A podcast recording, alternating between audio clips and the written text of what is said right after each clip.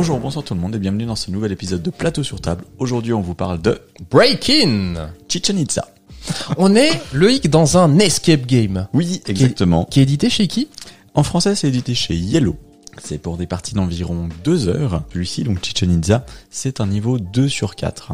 Il faut savoir qu'il y en a un autre qui est sorti, c'est la Tour Eiffel. Ne vous inquiétez pas, on va pas vous spoiler de, de des différentes énigmes qu'il y a à résoudre euh, pour, Non. pour ce- ce- cet escape game. On Mhm. parlera euh, vraiment en globalité de euh, ce qu'on Mhm. a pensé du fonctionnement du jeu. Exactement. Le seul spoil qu'il y aura, c'est le même spoil qu'il y a au dos de la boîte, c'est-à-dire le visuel, une fois qu'on a la première ouverture. Break-In, c'est un concept d'escape game qui a été créé par David Yakos et euh, Rebecca Blow, ainsi que Nicolas Cravota et Steve Donner.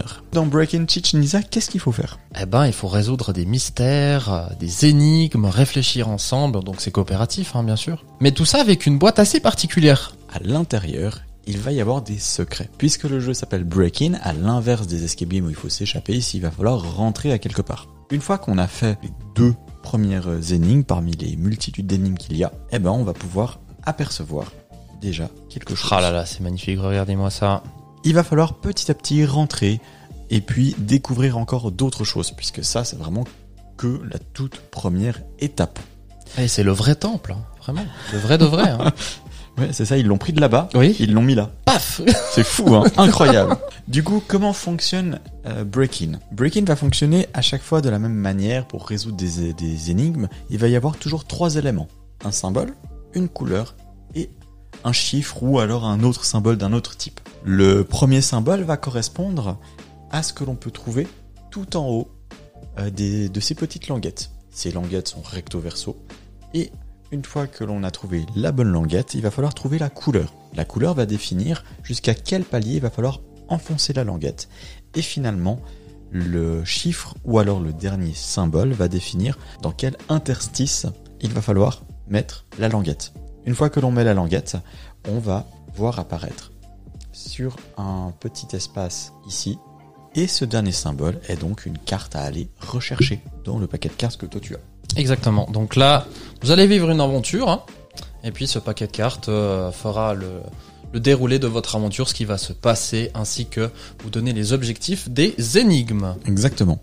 Première chose à noter, donc là on a vraiment tout le matériel de jeu. Il s'agit donc d'un jeu qui est complètement physique, il n'y a pas d'application. Et on ne déchire rien. C'est pas tel qu'un exit où on utilise du matériel de jeu, on le découpe, etc. Vous allez pouvoir y rejouer. Exactement. Si vous déchirez quelque chose, c'est que vous n'avez pas fait exprès. Oui.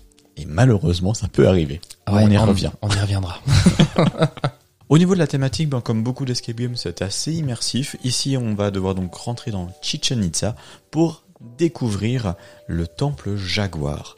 Sauf que malheureusement, euh, Jaguar a été avalé par Kukulkan, le euh, dieu serpent ailé. Moi, je me suis cru euh, Indiana Jones, quoi. C'est, euh, c'est genre, c'est pareil, tu vois. Sans exagération, bien sûr. Non, pas du tout. Il y a des trucs mystérieux de partout, faut chercher, euh, faut assembler les, les pièces avec les autres, etc.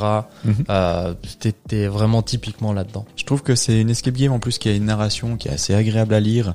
Euh, c'est peut-être personnellement ce qui me manque dans les unlock par exemple, c'est le côté où il va manquer une petite histoire. Certains unlock vont avoir une histoire assez bien ficelée, d'autres on est dans un univers, il va se passer des événements puis on est un peu détaché de tout ça. Ouais, tu rencontres des personnages, ils vont interagir avec toi, vont te donner des, des indices, etc.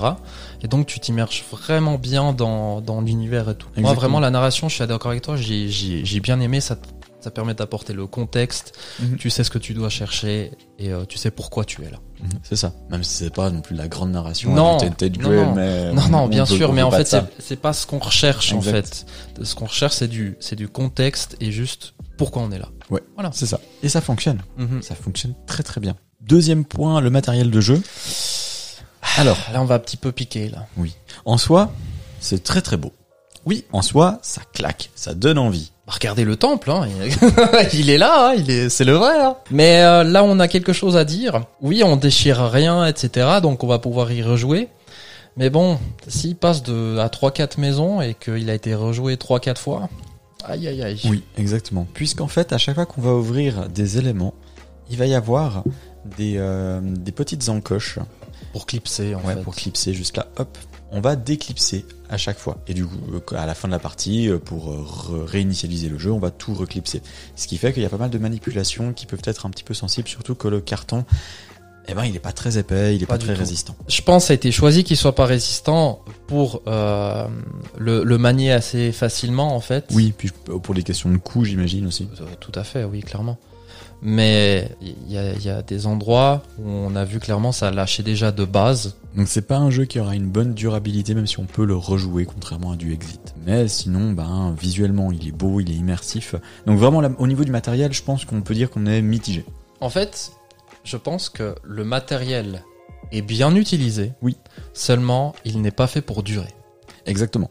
Exactement. Et c'est vrai que on aime bien quand même dans les jeux de société qu'on puisse jouer, rejouer, même dans les escapes, qu'on puisse au moins se le passer. Alors le, le prix, quand on regarde le matériel, on se dit bon bah ok, mais ça reste qu'une seule escape, certes de deux heures, mais c'est qu'une seule escape. Et c'est vrai que le prix est assez élevé par rapport à d'autres escapes.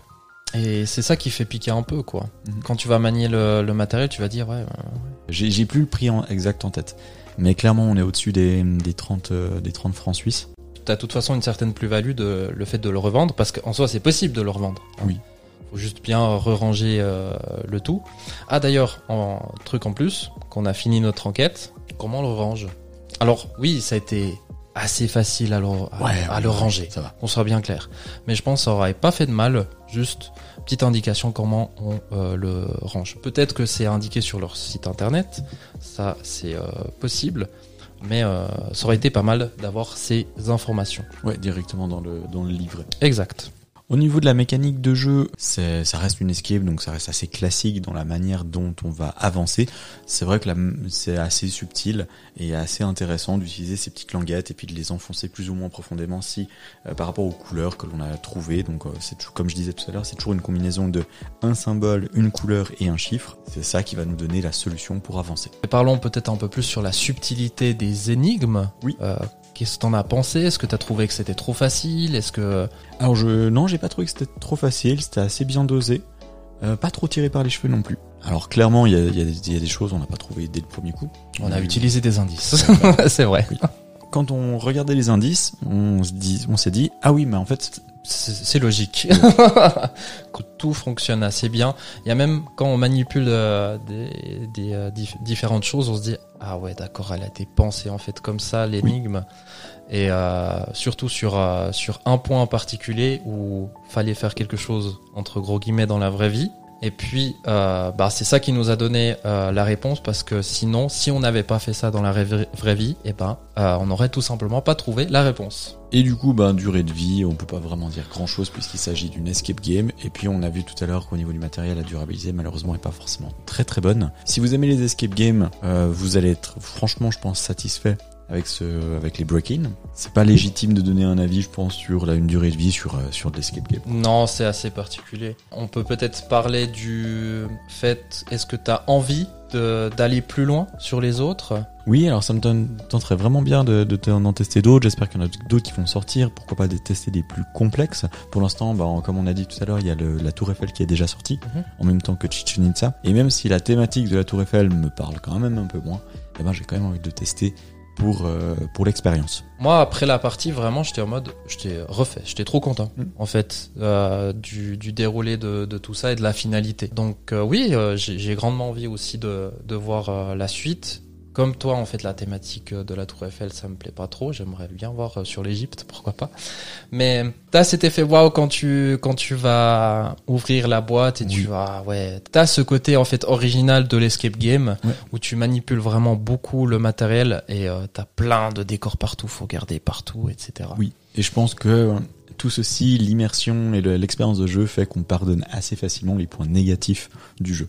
Pour conclure, je pense que c'est une escape de assez bonne facture.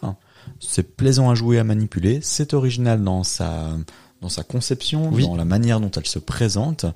Euh, même si les énigmes, voilà, on a, c'est peut-être des trucs qu'on a déjà vus. Ça ne réinvente pas la roue, mais par contre, ça reste très agréable à faire. J'aimerais bien voir la suite aussi euh, de, de voir d'autres boîtes qui qui pourraient venir euh, ces, ces prochaines années. Et je pense que le côté, ce concept trois dimensions, peut euh, faire ressortir des choses assez originales et euh, qu'on n'a pas forcément beaucoup vu dans les escapes. Donc je, aussi, je suis très curieux de voir la suite. Pour comparaison, moi j'ai fait quelques boîtes d'exit. Après ces différentes énigmes, euh, je m'en souviens plus. hein. Ça m'a exit, les exits ne m'ont pas marqué. Tandis que celui-là, là, il, il va me marquer. Ouais, Exit, j'en ai essayé qu'un seul. J'ai fait quelques unlocks. Ça n'a jamais été mon gros kiff, les, les, les escapes. J'ai beaucoup aimé euh, le codex, euh, l'ultime secret de l'honneur de Vinci. Ça, Ah, ça, c'était bien, adoré, ça. ouais. Et du coup, ben, c'est vrai que le, le, le break-in, je suis allé un petit peu à reculons parce que de nouveau escape, encore un truc. Et finalement, ben, j'ai eu beaucoup de plaisir. Un autre petit point négatif, on va pas spoiler outre mesure, mais il y a un, il y a un moment donné, euh, On est resté sur notre fin ouais, à la fin. C'était pas voulu. Il y a une certaine situation qui, euh, qui est arrivée à, à la toute fin du jeu où le jeu exigeait quelque chose de notre part Mhm. et on a remarqué qu'en fait, quoi qu'on fasse, en fait, bah, ça n'avait pas trop d'incidence. Oui, et ça c'est presque dommage parce qu'on aurait on, aurait bien aimé justement que cette situation euh, nous permette de. D'avoir notre propre fin, pas juste genre une fin un peu bâclée. Alors la, la fin en elle-même n'est pas bâclée, c'est juste qu'effectivement elle manque de personnalité. Je suis, je suis pas forcément d'accord avec toi. Parce que pour moi, tout ce qu'on a vu, pour moi, ça, c'est bâclé. C'est en mode. Bah, tout- en fait, quoi que tu fasses, ah oui, Voilà. dans, oui dans ce sens-là, oui. pour, moi, c'est bâclé. Tu, tu prends la fin en elle-même, elle est logique, elle est cohérente. Donc la, la fin en elle-même, elle, elle, elle est- elle est convenable. Ok, d'accord. Mais c'est vrai que ça manque justement de, Ouais, je vois, je vois ce que tu veux de dire. variabilité. Difficile à dire. Ouais, c'est pas, c'est pas simple.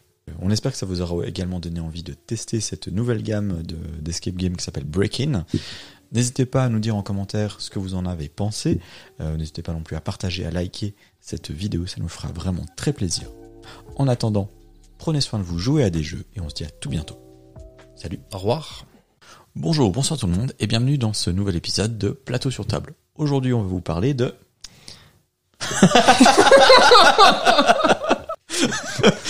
ce, ce- ce regard. Oui, oui, oui, oui. Ouais. Oui, bien sûr. Ouais, oui, ouais, oui, oui, oui, oui. Évidemment. ce Ah regard. mon dieu, j'étais. De... Où est-on? Dans quel monde vit-on? Allez.